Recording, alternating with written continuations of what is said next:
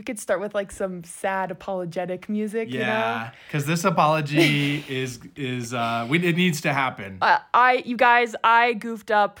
I had the sound settings on my mic real bad and I didn't check, and that's on me. So I just need to apologize for the sound quality. You goofed. I goofed. But I goofed, and the first time we recorded this, we had to redo it again because I wasn't even recording. that's right. So, So- we we're big goofballs, is what we're trying to say, and we're sorry. Without further ado, here's our episode of Guardians of the Galaxy. Hey, everybody, and welcome back to another episode of Cinema Snorkel, the podcast where we dive beneath the surface of the themes and ideas in movies. I'm Casey. And I'm Carlin. And you know what? I've missed you guys. I've missed this.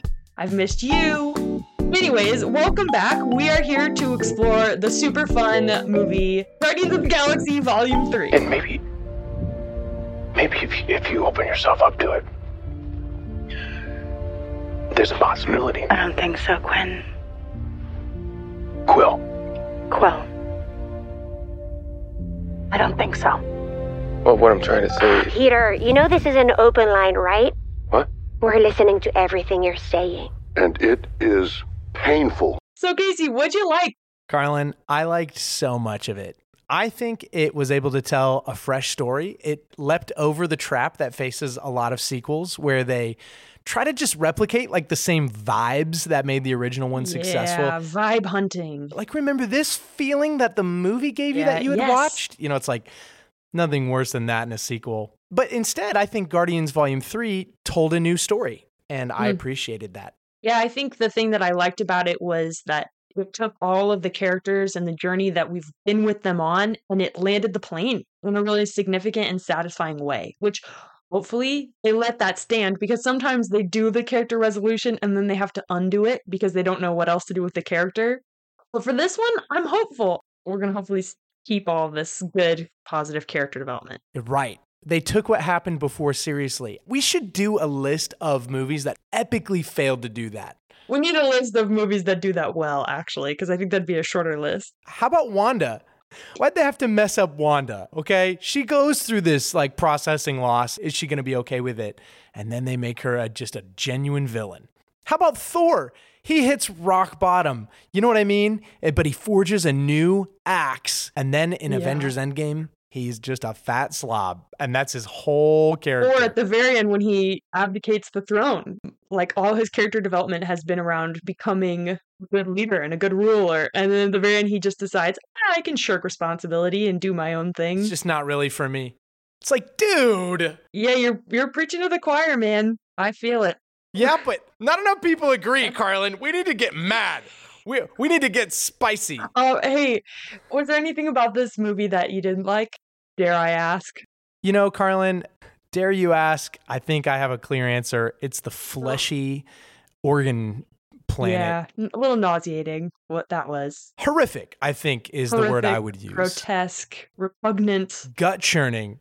Yeah, Yeah. gurgly. Vile. But what I did like, Carlin, about that fleshy, weird planet was that Nathan Fillion makes an epic cameo with some quality humor. Oh yeah, that was hilarious. He's like, hey, you got that brand new fusilizer core, which will just rip your spine right out. You know what I'm talking about? And the guy's like, uh huh, uh huh. He's like, really? Because I just made that up. like, he's like roasting his underlings. Yeah. Then he walks into the room with the Guardians of the Galaxy, who are all kind of idiots. Like they flush their spacesuits out the, the window, which is just part of the Guardians' charm, is like they really are just a bunch of dinguses.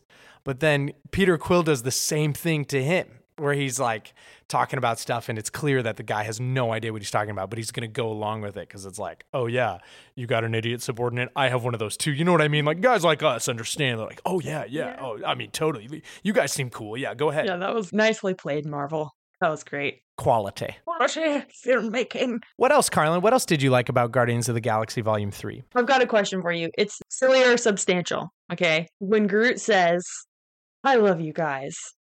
What'd you think of that? At the very The end. very at the very end. Yeah.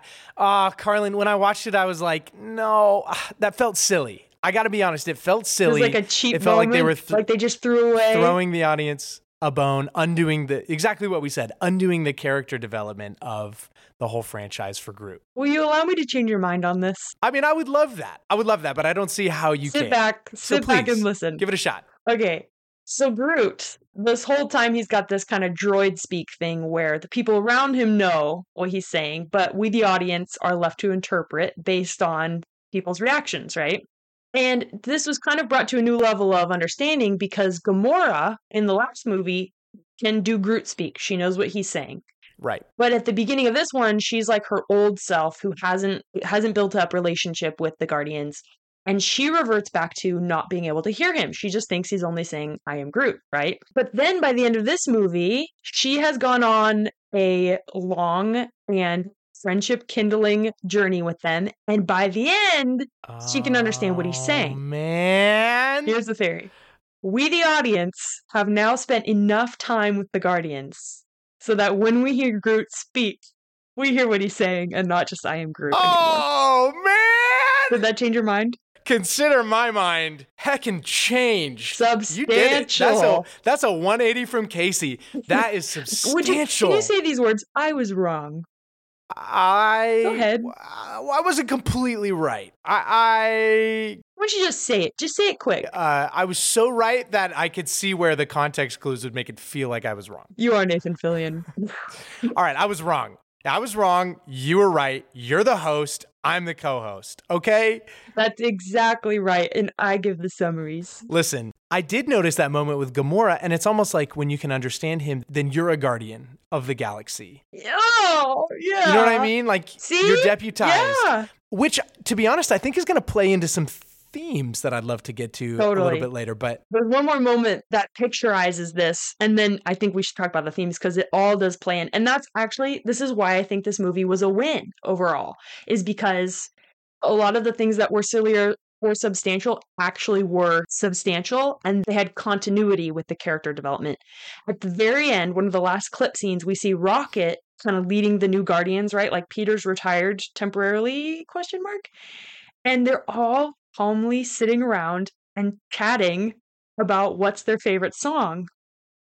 And we see for the first time Rocket, like the whole time he he and Quill have been kind of fighting about who's the leader of the group, and Rocket's like unhinged, right? Like he's do he's a maniac, like he's collecting weapons and he's just like you cannot control him. He's absolutely insane.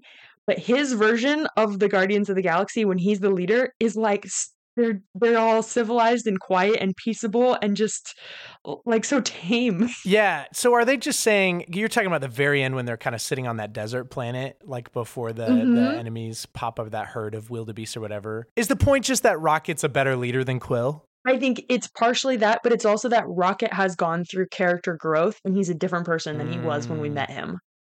So, Carlin, let's ask our golden question. The question that is a great starting place for unpacking movies of Mm. all shapes and sizes. What is this film trying to say?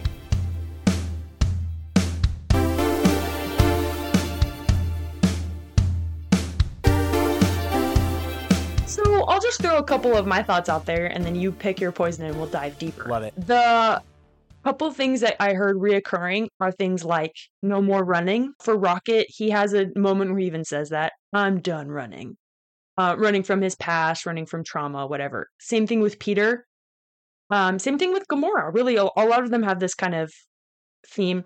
The other secondary theme I thought was uh, all life has value. Even animal life has value. Um, and then kind of along those two is accepting your nature. And I think that was especially pictured for uh, Rocket. He's been contesting the point all along that he's a raccoon. He gets all uh he gets all chafed every time somebody says that. Yeah, testy. chafed, chaffed, chapped. He gets Chapped. chapped. He's a little chapped. But then in the end he like goes back and sees the little baby raccoons. He remembers his childhood. And then you see uh the the label on the cage that he was born in. And it says raccoon and he is a raccoon. Rakukuni. So anyways, And then I think there's kind of this meta theme um that kind of ties all the movies together, which is kind of the like we've talked about this before, how different heroes kind of have their reoccurring themes and motifs. Like for Spider-Man, it's great power comes with responsibility. For Batman, it's, you know, uh justice in a corrupt society yes. for Guardians of the Galaxy, I would kind of guess that it's like a band of misfits, right? Um, that all get collected together. They each are broken in a certain way, and it's kind of about moving past trauma or like Mm. letting uh, the life beats you up, but you learn how to accept and grow, um, and you do it as this ragtag family. What are the themes that you pulled away from this? Do you have a list? Well, I want to ask, I just want to hone in first on that Rocket Raccoon thing you pointed out, where it's like accepting your nature. I think I was just yeah. going to ask the silly or significant about every time Rocket says, I'm not a raccoon. Like, take the resolution of that aside. What do you think they mean by that every time he says it up to this point? I always got the impression that he doesn't really know what a raccoon is, but he's it's like one of those things that people always say, like, "Oh, you look like someone I know," um, and you're like, "Oh, I'm just sick of hearing that." Yeah. And he doesn't really know what a raccoon is. Knows he's not one. Like he's he's unique. There's nothing like me. Well, Rocket is like the classic person with deep wounds who's developed a thick skin. He's a feeler. uh huh. I think that line works for him because raccoons. I think your interpretation is that he doesn't know what it is. I think that's completely right. But when people use it, oh, you're a little raccoon, he always senses cute and cuddly is what they mean by that. And so he's always rejecting, no, I'm not. I don't give a crap. You know, I like guns, shooting stuff, making money, blowing things up. People are always going to betray you. That's one thing I know. You know, like he's ha- he's had so many Yeah. uh, he's a great character because he clashes with Quill. He clashes with even Groot because his wound says you can't trust anyone. They're always going to betray you in the end. That's a great like, interpretation. Yeah. Being a raccoon means defenselessness, and so he just rejects it. What do you think it means in the light of him just rediscovering his past and his backstory? Ah, I loved I loved Rocket's everything he said after he woke up from the coma. He's the one who says we got to protect all these animals. right. He goes back for them. Right. He kind of stops with the I'm too tough to feel anything act and just Mm. lets himself feel because he's found catharsis, actually, that he's there to help. He's a guardian of the galaxy. Mm. His job is to help. He is a raccoon. And Yeah. that's beautiful. Let's talk about those those really adorable and freaky looking uh Sid creations. Yeah. That have the most pathetically like cutesy names. Oh man, and and and every time they say, "Isn't it nice to have friends?" You're like, "Oh, they're gonna eat it." Like that. There's no way they live. Hi, friend. We're just pure and innocent, even though we look like the worst nightmare of your childhood. So, in some ways, uh, like Rocket is never betrayed, right? Am I wrong in this? I guess he's betrayed by the evolutionary. Yes, he thought the High Evolutionary was their creator and that he was good, and he was wrong. Yeah, he was their creator and he he's was making evil. uh he's making up a paradise for them to all escape to and then he ends up just killing them It- i mean it was a little simple um but effective I didn't feel like it was simple. They are saying something about like this has like demented Island of Misfit Toys vibes. Where at first you're shocked and horrified by, you know, what the High Evolutionary has created. You're tempted to just be like, these are all the bad guy. But actually, yeah yeah, there's something you're you're forced to look beyond your initial impressions of these beings and find their humanity. and then they really push it when do you remember when that really like we you thought the otter was scary or the bunny was Yeah. scary and then that weird pink blobby guy kind of hobbles out Oh my and gosh. they're like oh and he's truly like just absolutely disgusting They love that. They they both are committed to that message and they want to just shock and like have fun with it like like how far can we push this Who's the one who opens the cage for him? Oh, it's Mantis. And she's like, ah, it's a monster. And he's like, hi there, thank you. Here's what I boiled it down to, Carlin. Tell me what you think of these themes. Mm. One question is, how do we find family? What does it mean to be a family? Yeah. That feels like intrinsic to the Guardians formula. Right from the first one where they're in that police lineup and the guy goes, What a bunch of a-holes. You know, you're like, these are not the desirable heroes that you want. Uh, and yet Yeah. they kind of find each other and they, they really are like the the band of misfits who get together. Peter Quill's journey, uh, he goes on his mom dying, finding a surrogate Yeah. father figure in Yondu, dealing with his Right. narcissistic planet dad in the second one. Yeah. It's all about Weird. finding family. Yeah, absolutely. And and sometimes like the blood family betrays him, but it's the found family that ends up sticking to him. and really being his real family. You know what I mean? That's a pretty straightforward element of the Guardians uh, formula, and they and I think they find new ways to ask it in this one. For example, Adam Warlock. He's the the gold guy who is a bad dude at first and uh, Yeah. does bad stuff. He like beats them all up. Does he kill anyone? I can't remember. I don't think so. I think he really tries. Smashes some buildings. Um, he does. Is it him? Is it his fault that Rocket gets injured? yes. And that's what drives the rest of the plot? Yeah, but no harm, no foul. Like Rocket lives, you know, so we don't hate Adam Yeah. Warlock. We understand where he's coming from. And Adam saves Peter at the end. He goes out there and mm. saves Peter. So he does he redeems himself. They he's offered a second chance by the misfits that have all been offered Yes. second chances themselves and he takes it and he he justifies their their chance giving. I love even how they they show Drax's tenderness to the kids. Aw. So like Yeah. someone says it at some point like Drax, you weren't just meant to be a destroyer. You were born to be a Yeah. dad. He's got that dad energy. that got me right in the feels. I know. Because he actually has from the beginning. Like that's what the first thing that endears you to him. He fills up and he's like this tank of a guy, but then he you find out his character motivation is that um that one guy killed his wife and child. yeah. And he's seeking revenge. And from that moment you're like, oh Drax. And I think I forgot about that until they call it out in him in this one. And I thought it was perfect. I thought they see that's them landing the plane on something they set up at the beginning Yes. he's been ruled by this need for revenge this whole time, but it never quite, it's never right. And then when you see him interacting with all those kids, and you're like, oh, this is who he's meant to be. So perfect.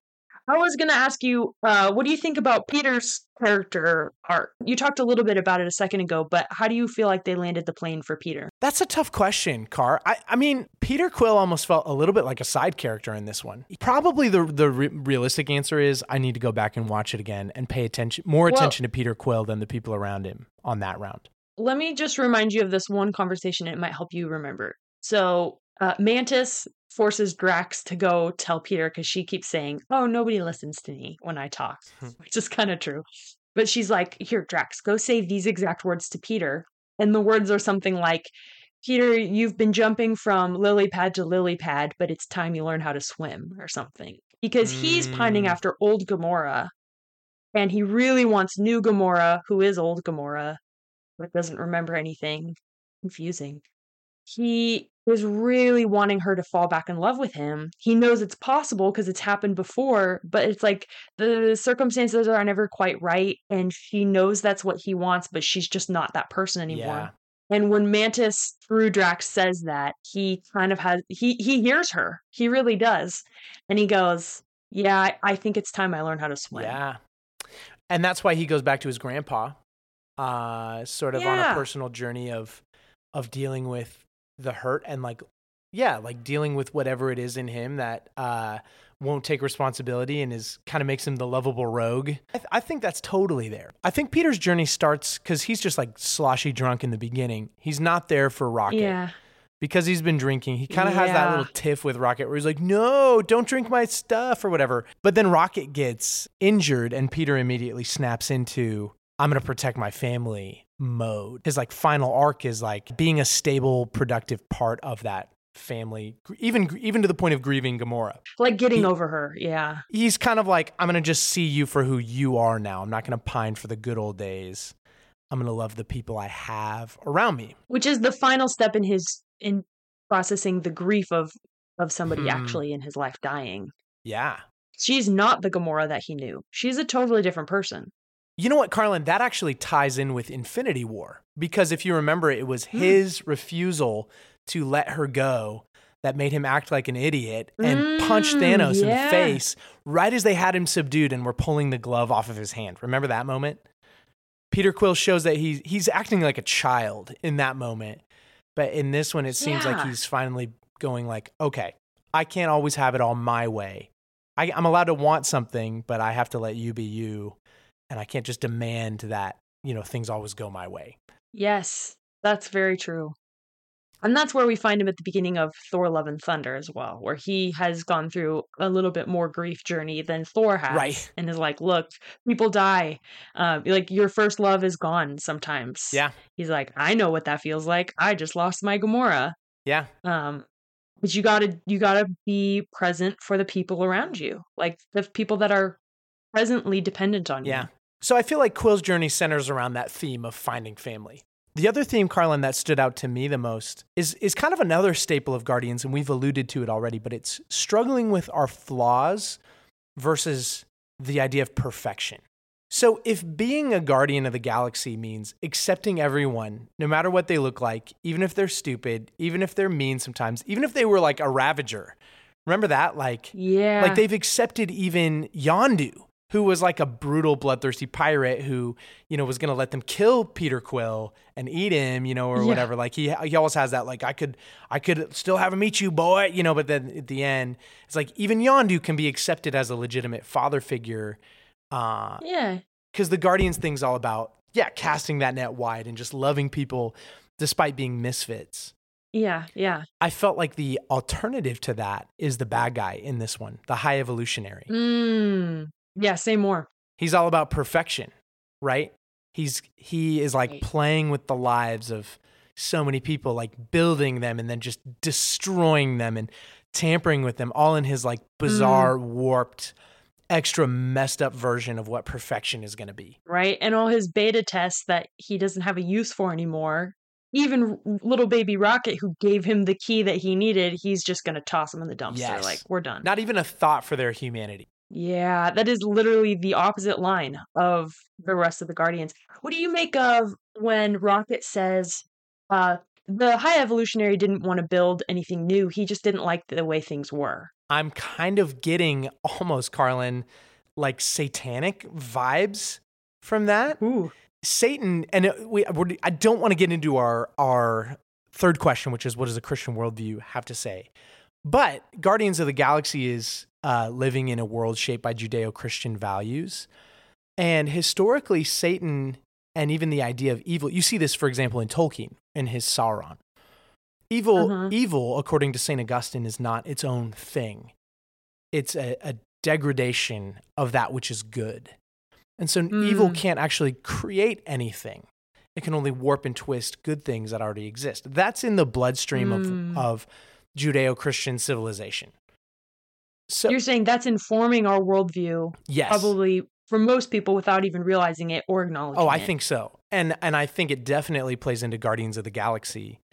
Um uh, even even some of their terminology around um, around God. Like the high evolutionary says, God doesn't exist. That's why I stepped in. Someone says, in the name of God, you Mhm. have to stop doing what you're doing. And that's what Mm. his response is. God doesn't exist. That's Mhm. why I stepped in. That's a very satanic impulse. Maybe not the God doesn't exist part, but the I'm going to do what God isn't doing for me right now, which is power and manipulation to make the world how I want it to be. Yeah, I mean that is the lie that the serpent told Eve in the garden, right? Yeah. Like God doesn't have your best interest at mind. He he's afraid of you reaching out and taking the power, whatever. Right. So it's it's a little bit of a twist on that. It's like essentially someone just playing God. And Mm-hmm. we're and we're meant to rightly be like, that's horrifying. That's like grotesque on Yeah. a massive scale. And true to the Guardians formula, if we're talking about things I don't always love, their gritty humor always finds a way of like kind of laughing at it and being like, oh my gosh. Like they want you to have that reaction and then be like, that's seriously messed up, bro.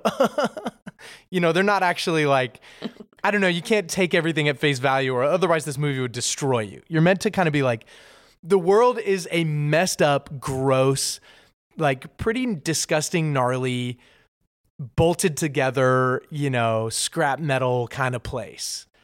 And the question is then, I think this is what they're asking what do we do about it? The Guardians say Mm. you should take unlovable things and or discarded things and treat them as lovable because there's some humanity in everybody. Yeah. Yeah, because life is sacred. Yes. Yeah, right. To your Even point. animal life deserves to be protected.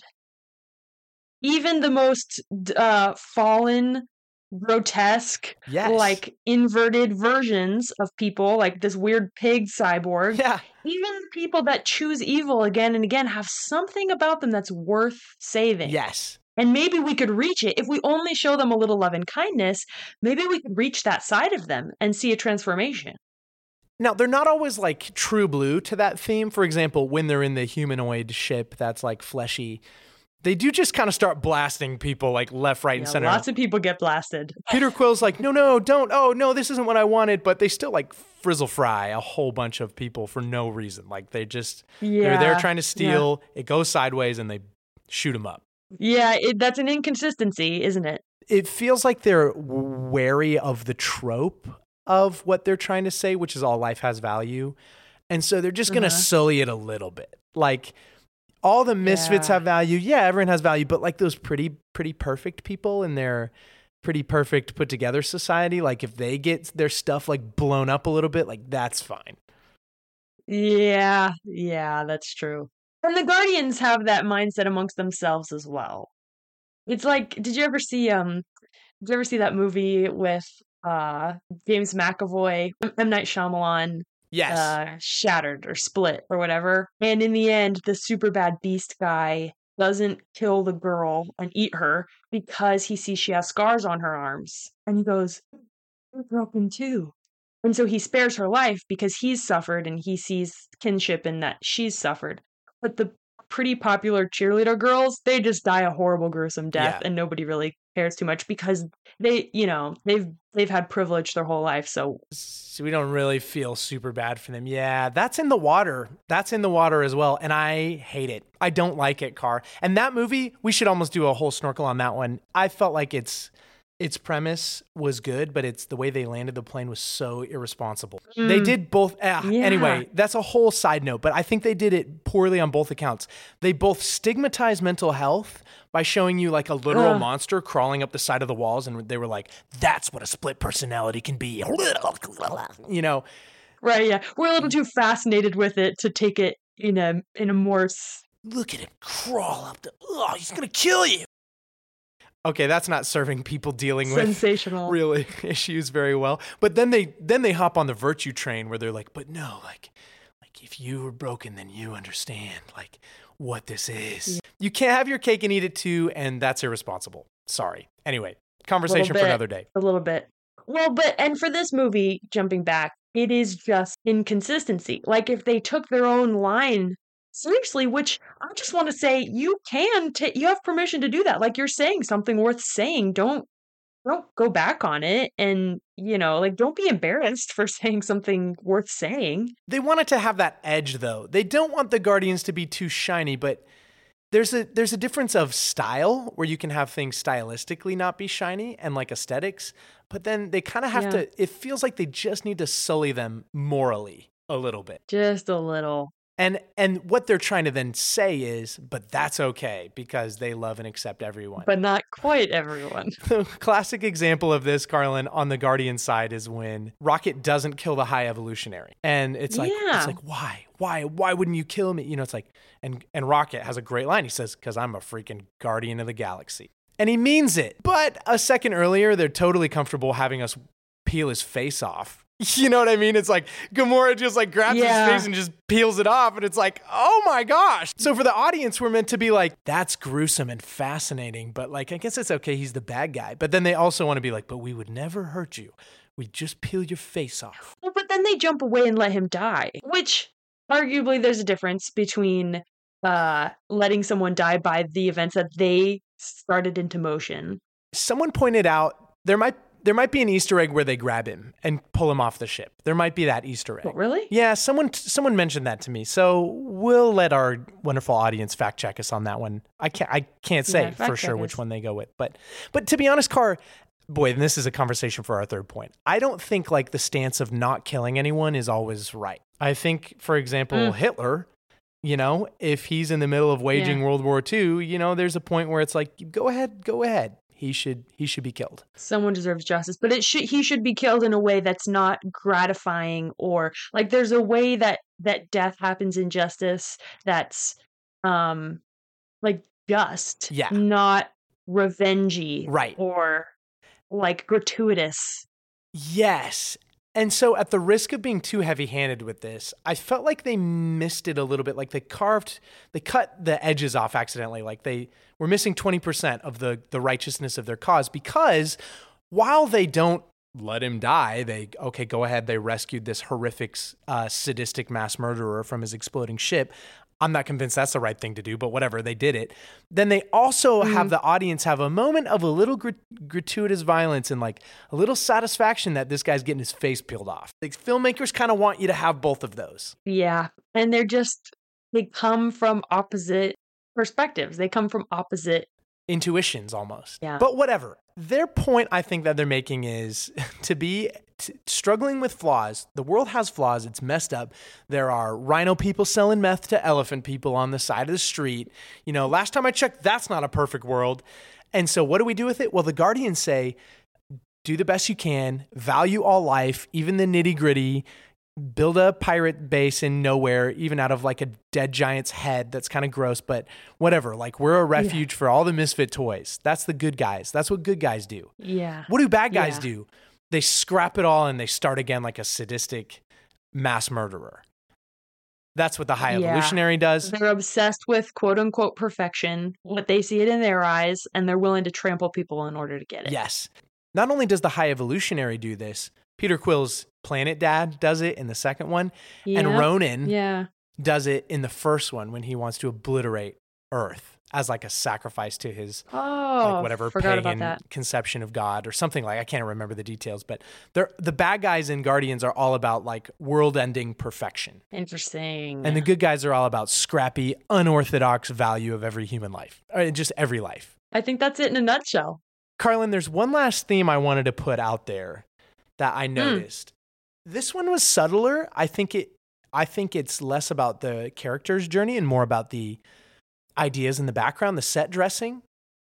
Mm. And it's we've hinted at it, but it's that theme of God, nature, and and sort of destiny and identity.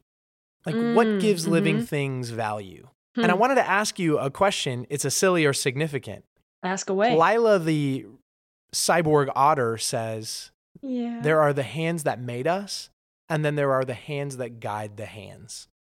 Oh, yeah. I forgot about that. Silly or significant? Is there a third category that's sappy? Sappy or significant? Sappy, silly, Sure. or significant? As long as it starts with S, you can add a category. okay. Uh, uh, I'd have to remember the context a little bit better, but I guess supposedly is this when they're in um, they're in like they're in like the like- heaven kind of place. yeah, like just like Harry Potter, Just like Harry where Potter. Rocket's like, "Can I go with you?" and she's like, "If you want, you can." And then he realizes, "No, I still have work to do." Well, yeah, but she says, but not yet, and she like sends him back. Oh, she sends him back.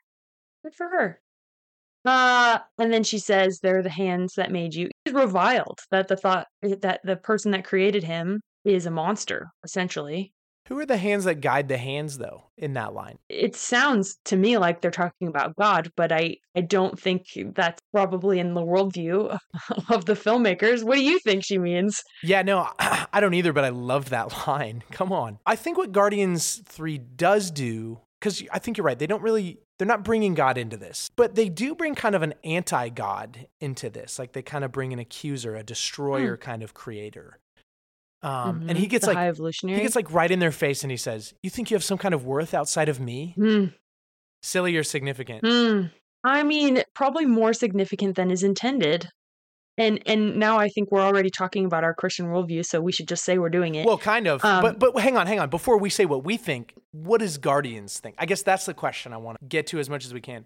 Well, that's what I'm saying is they're hitting on truth. And I can only say this from my Christian perspective. I think they are hitting on the truth of reality. They're bumping up against it. They sense that it's there, but they don't really have the framework to call it what it is. And that is that um, the high evolutionary didn't make raccoons and he didn't invent life and he didn't create goodness. He only tampered with what was already there.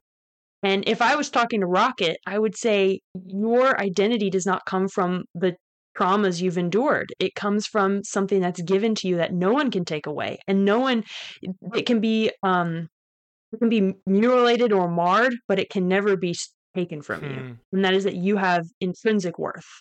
as a creature. And I would say it's because a God who loves you, lovingly created you. Mm, yeah. What do you think the filmmakers are trying to say? I just, I don't know.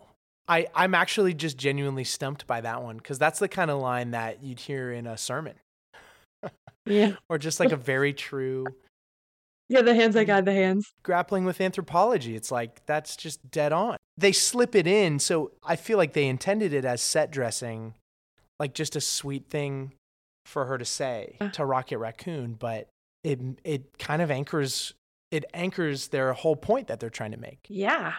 I just so badly want there to be a unifying principle that they thought of that wasn't an accident because it feels Mm. like they are driven by the reality that what the high evolutionary is doing is wrong and screwed up. And they have a proximate answer in the way that the guardians value all life. And they are not afraid to use the idea of like a warped evil god as a villain. But I, I'm just like, I don't know. I want it to make more sense than maybe it does. Maybe I just need to give up because it just is not going to No, make that's sense.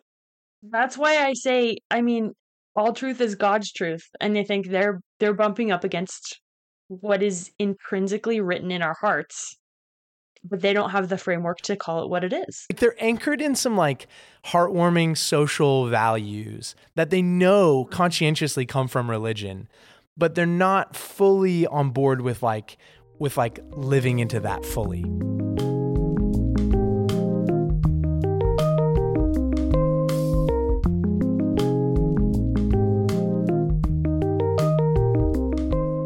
yeah so like what does a christian worldview have to do with that first point that you brought up about like accepting your nature, specifically about Rocket Raccoon grabbing all the Yeah. little raccoonies and running for running from the ship. Like, like what do you think? What do you think Christianity would say about that? Like coming to terms with who you are. Uh, yeah. So Rocket is running from he's he's denying this part of him that feels vulnerable and lovable, and then he comes to accepting it. And I just think that's something that a lot of people are missing. Um, you know, in today's world where you can change almost anything about yourself and decide what you are, uh, and live into it. But God created you a way, and there's something very healing about accepting what what you are even if you don't like it you don't like the sound of it it doesn't feel right but for rocket he was running from something because he was wounded Right. and to accept to accept the, his true nature meant facing headlong into that pain. And that's why he's running because we inherently run from what hurts us. But what he needed to do was to go back and feel the pain. Um and for many people that's why uh counseling and therapy is often such a good idea Yeah. because it's inviting yourself to go back to the thing that hurt you and deal with that and and allow the pain to soak in. And that is a good thing because first of all it's embracing reality uh, and when we run from reality we bump into it you know? It's like i'm just going to walk through life with my eyes closed. Well you're going to hit your shins on the you know on the door frame Yeah. like it doesn't work um, you're going to hurt yourself and you're going to hurt other people. That's why it's important to embrace reality. But then secondly and if you're a christian you know this you've experienced it that when you when you go back to the pain you actually find comfort. Um i'm thinking of people who have had like uh really traumatic things happen to them in their childhood right? And and it's easier for them to just to just live as if that didn't happen but that doesn't work that can be one of the most powerful and healing experiences is to realize the truth that christ enters into our suffering with us yeah. and that there's a future of hope for you Yeah. that what the bad things that happen to you will someday be fully restored and healed in heaven Yeah. or in, in the life after this one and that has the ability to turn upside down the things that the enemy meant for evil god uses to give you a purpose and a hope and a future Yeah. like even jesus endured torment on the cross but but that torment was turned to joy and it, for the joy set before him he suffered those things and then god raised him up Yeah. to the heights of heaven right it, he turns our suffering into into rejoicing. I think a misperception people have about Christianity is that it's primarily all about moralizing your way through the pain. Like, Mm. hey, just suck it up. like, like do the right thing. You know, like that's enough of that sappy Right. inner life. You know, just do the right thing from now on. You know, it's like that is Right. so not Christianity. That's dead religion. Christianity s- starts with actually God caring about our hearts and caring about our wounds and caring about our tears and our grief. It's it's a lot Yeah. softer than people think. And yet, I'm not going to deny that many Christians live into a kind of moralistic uh moralistic sense of Christianity. They're afraid. They haven't dealt with their own inner wounds and their own inner propensities. They've just put a happy face over it and so it's easy to encounter sort of moralism in the church, but I, but the gospel at its heart is about heart transformation and healing, um, Mm. which is so in line with the the the very real positive goals of therapy. What do you think about the theme about finding family? Like the guardians, you know, they find each other. What does a Christian worldview say? Yeah, I mean, at a fundamental level, I think Christianity affirms our design as human beings is to find identity in relationship with other people. We're not Mm. we're not just out here to express ourselves in a vacuum. We it's always in relationship with other people and and family are the most important uh, people for doing that. Like who your family Mm. tells you you are is the foundation on which you build the rest of your life, for better or Mm. worse. Right in a broken world, that's frequently for the worse. Uh, and so I love Guardians formula where they they actually um, they find value in relationship with each other in a really I think a surprisingly wholesome way, right? Mm. It's actually just through through uh, like C.S. Lewis puts it like ninety percent of life's real joy just comes from good solid affection between people. It's not Mm. sexualized. And Mm. I think we are so starving for that. So I always love something that's pointing people back towards that fundamental truth. Um, the, the first relationship we need to find ourselves in is our relationship with our creator. So uh, that gets to the other point we we're talking Yeah. about. So there, there's no sense in trying to just find it in relationship with other people. But in light of a world created by God where we know that this is how he made us, he actually delights in us relating with each other. And one of the most beautiful ways you can actually heal gaps often left by the death of family or imperfect childhood is through that that unconditional acceptance. The heart of that though and this gets straight into that struggling with our flaws versus perfectionism. The gospel is designed to create a new family a family born of redemption because Christ has Mm. grafted us into a brand new family that's actually thicker than blood even. They say you know the phrase Yeah. uh, blood is thicker than water Although you know the the full version of that phrase is something like the blood of the covenant is thicker than the water of the womb, yes isn't that which actually means the water of the womb being family and the blood of the covenant being your comrades in arms. isn't that wild but People that have died with you in battle. or the covenant meaning originally even like christ's covenant right in a deeply christian society where Oh, that the blood of the covenant. where that phrase would Wow, have yeah. originated, it actually does mean like religious camaraderie because you've all been grafted into Christ's extended family. Dang, yeah. Is it in in Philippians that says there's no longer slave nor free nor Jew nor Greek, male nor female, all are one in Christ Jesus. Yeah. every other identity that you have? And for that time period, those were the key identities: your gender, your so- socioeconomic status, and your um, religious slash ethnic identity. None of those are as important as your identity in Christ. Right. That's actually a, a very Judeo Christian idea to give to the world. Hmm. I just wrote an article on the resurgence of uh, paganism.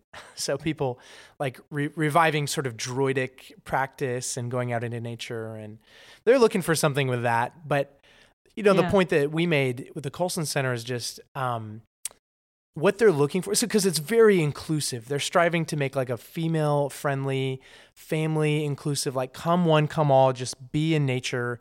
I'm like, where you're getting that is actually a, a Christian impulse because Christianity Huh. said there's there's one God who made all people and all people can be reconciled to God through Jesus. Doesn't matter your culture. But like Yeah. druidic paganism, for example, would not have actually been on board with that for a lot of reasons. Or like Nordic paganism, right? They were actually like, well, we're going to raid you and pillage you if you're not of our tribe and if you don't worship our our gods. You know, like our gods are in our corner, they're not in yours. Christianity says there's one God overall and he's a just judge. Yeah. So all people are your brother, you know. Um, it's just interesting. Jew or Gentile. Yeah. that inclusive impulse is a Christian impulse. And a lot of people are surprised that. by that because it's not always done perfectly by today's Christians, right? It's ne- well, it's never been done perfectly by any group of Christians. But the idea is from Jesus. Yeah. I love that. So finding family and then struggling with flaws versus perfection. Carlin, my question to you is how do we resolve that 20% grittiness that they accidentally introduced in there, like trying to answer that question? Yeah, I just laugh and roll my eyes. And I say, sometimes when you have like a friend that's younger than you and they say something immature, you're just like, oh, okay. I love you. I love you anyways. I love Drax and Mantis's relationship. It's they are like such a brother sister uh I- Is that the vibes you're getting? I thought they were kind of leading up to uh, a a romantic vibe between them. Well, remember Drax is like, "Ugh, you're hideous." Ugh, like in the uh, in the other ones like I felt like that was Yeah. the MCU kind of resolving that for us. Like this is not a romantic pair. They're like a brother or sister. I like it that way better. I think that's how they want it to be. I think that's what they're going for. Like the whole Guardians franchise, now that we're talking about it, feels like a sibling, like sibling relationship. Like everyone's, yeah. with the exception of Quill and Gamora, right? It's like it's like a huge dysfunctional family where everyone's siblings. Our mutual friend Catherine, who's probably listening to this podcast. Thanks, Catherine.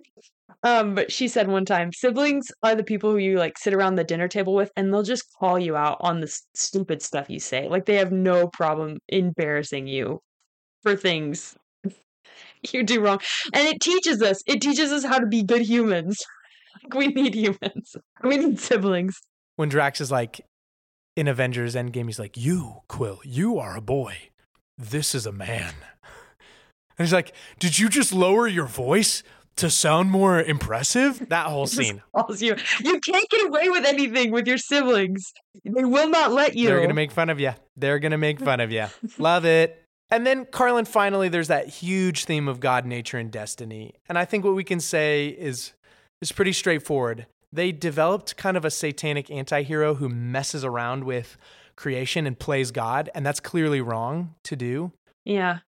And it's not incidental that his name is the High Evolutionary, which to me suggests trying to achieve perfection in a, a, a godless world without design, like using matter as silly putty because there's no telos to anything. Well, I would the the kind of the narrative around evolution is that it will produce the perfect thing. Right.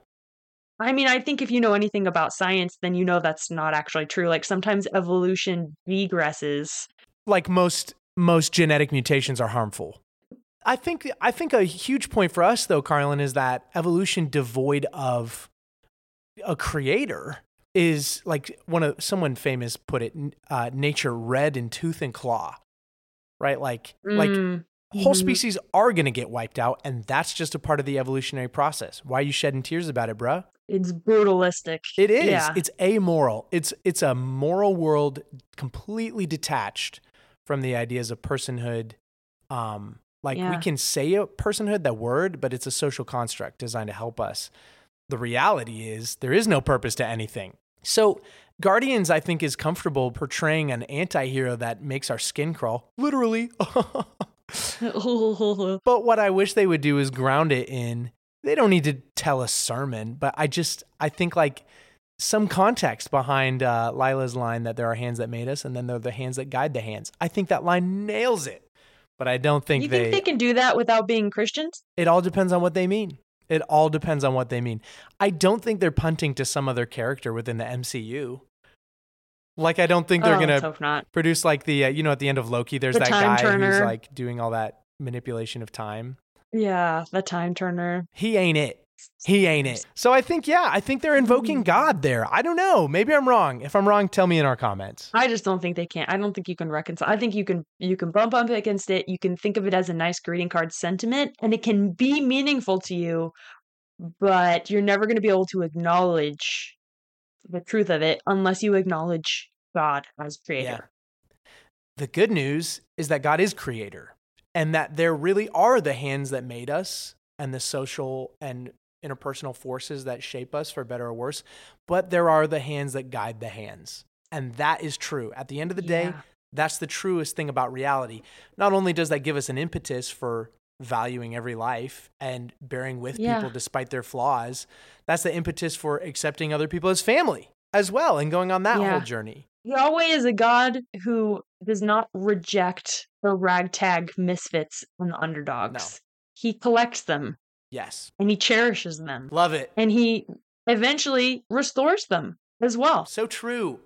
What'd you think of uh, Dog Days Are Over, Florence and the Machine as the last song? Yay or nay? Uh, I love that song. Um, but I'm sad that we're working our way up to like modern hits. Like I wish they I don't know. I, I don't know. I just love the aesthetics of the 80s because that makes sense for Peter Quill. That's the last music that he heard. Well, it kind of progresses because he gets he has the Walkman and then he gets the little uh I don't know what it's called. I'm too young to know. But he gets another like MP3 player and it has new music on it. So his music does progress. Hmm. Yeah, that's true. Um continuity. Continuity is everything. to me, just the aesthetics of that first movie with 70s and 80s hits, like it just Yeah. it just made it. it. It's what made it a home run. I understand that maybe they Ooga needed to introduce ooga new decades of music, but Yeah. Well, Chris, it's good to be back in the saddle, good isn't to it? be back with Cinema Snorkel. Hey, if you listeners ever want us to tackle a particular movie, please feel free to message us on Instagram. Or why not? there's a Spotify or feature. just tell us in person because I think we know you all. Yeah, basically. Mom, what movie should we do next? Love you. Okay. Uh, this has been fun. Hopefully, it won't be so long till next time. We'll catch you next time on another episode of Cinema Circle.